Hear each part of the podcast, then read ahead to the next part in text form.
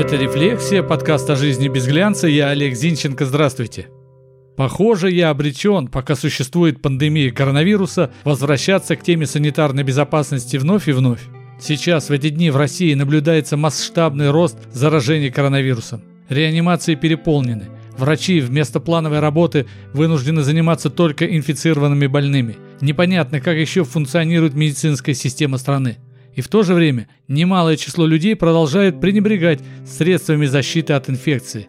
Проходят массовые мероприятия, концерты, кинопоказы, выставки, соревнования, открыты границы, летают самолеты, ходят поезда. В каких-то городах вводят фильтры в виде допусков людей к местам массовых сборов по QR-кодам. В каких-то все остается на уровне того времени, когда число заболевших исчислялось десятками, а не сотнями. Среди тех, кто не носит маски и не прививается, ширится движение декларирования прав на личные свободы. Они распространяют по соцсетям нелепые с точки зрения логики и юриспруденции воззвания, уверяя, что вакцинация, принудительная вакцинация – это вторжение в их права и свободы. Они убеждены в своей правоте, вовсе не считаясь тем, что, распространяя вирус, протестанты являются вестниками смерти. Итак, о свободе.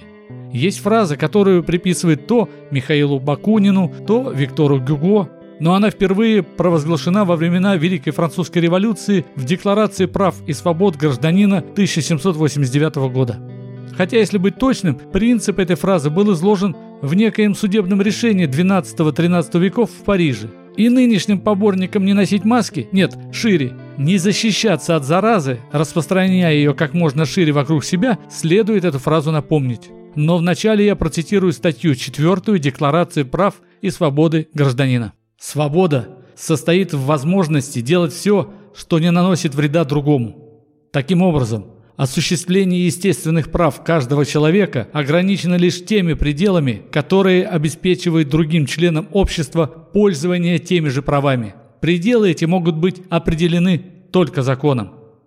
Отсюда и возникла та самая фраза «свобода одного человека заканчивается там, где начинается свобода другого». Так за какую свободу бьются поборники так называемой личной свободы в своем стремлении сдохнуть, утягивая в могилу невиновных? Они что, мечтают умереть с высоко поднятой головой? Да ради бога! Только зачем паскудством заниматься? Помирайте, но в одиночестве – Хотите дерьмо пережевывать, жуйте, коль так нравится, но не привлекайте к этому процессу окружающих вас людей. Такое впечатление, что люди забыли, что такое гигиена. Что ж, процитирую словарь.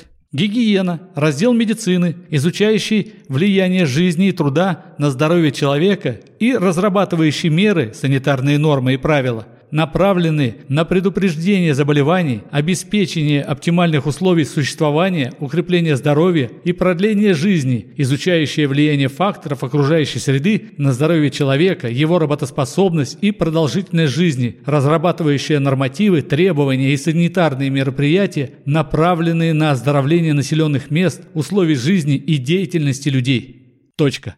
Похоже, пора вспомнить, с чего гигиена в нашей стране начиналась. А начиналась она с приучения людей хотя бы мыть руки. Вот лишь некоторые призывы из советских плакатов. Товарищи, мылом и водой мойте руки перед едой. Воды не бойся, ежедневно мойся. Мой руки после уборной, после работы, перед едой. И так далее. Но тогда просвещение было направлено на необразованных людей. А сейчас-то что? Или мысли о свободе мозги иссушили – или коронавирус до отупления довел? Ведь известно, что одно из последствий заразы – снижение интеллекта. Почему естественная санитарная норма, как ношение масок, вызывает у вас протест? Почему единственное средство остановить заразу – вакцинация – рождает негодование? Вы же не тинейджеры, которые готовы протестовать ради протеста. Ваш-то протест против чего направлен? В общем, вот вам, граждане-антагонисты, стих от Сергея Михалкова про двух баранов. По крутой тропинке горной шел домой барашек черный. И на мостике горбатом повстречался с белым братом. И сказал барашек белый, «Братец, вот какое дело. Здесь вдвоем нельзя пройти. Ты стоишь мне на пути». Черный брат ответил, «Ме, ты в своем, баран, уме. Пусть мои отсохнут ноги, не сойду с твоей дороги». Помотал один рогами, уперся другой ногами – как рогами не крути, а вдвоем нельзя пройти. Сверху солнышко печет, а внизу река течет. В этой речке утром рано утонули два барана. Что ж, борцы, тоните, только невиновных с собой не тащите. Так и живем. Это была «Рефлексия», подкаст о жизни без глянца. Я Олег Зинченко. Жду вас в сообществе «Рефлексия» ВКонтакте. Ставьте лайк, подписывайтесь. До встречи. thank you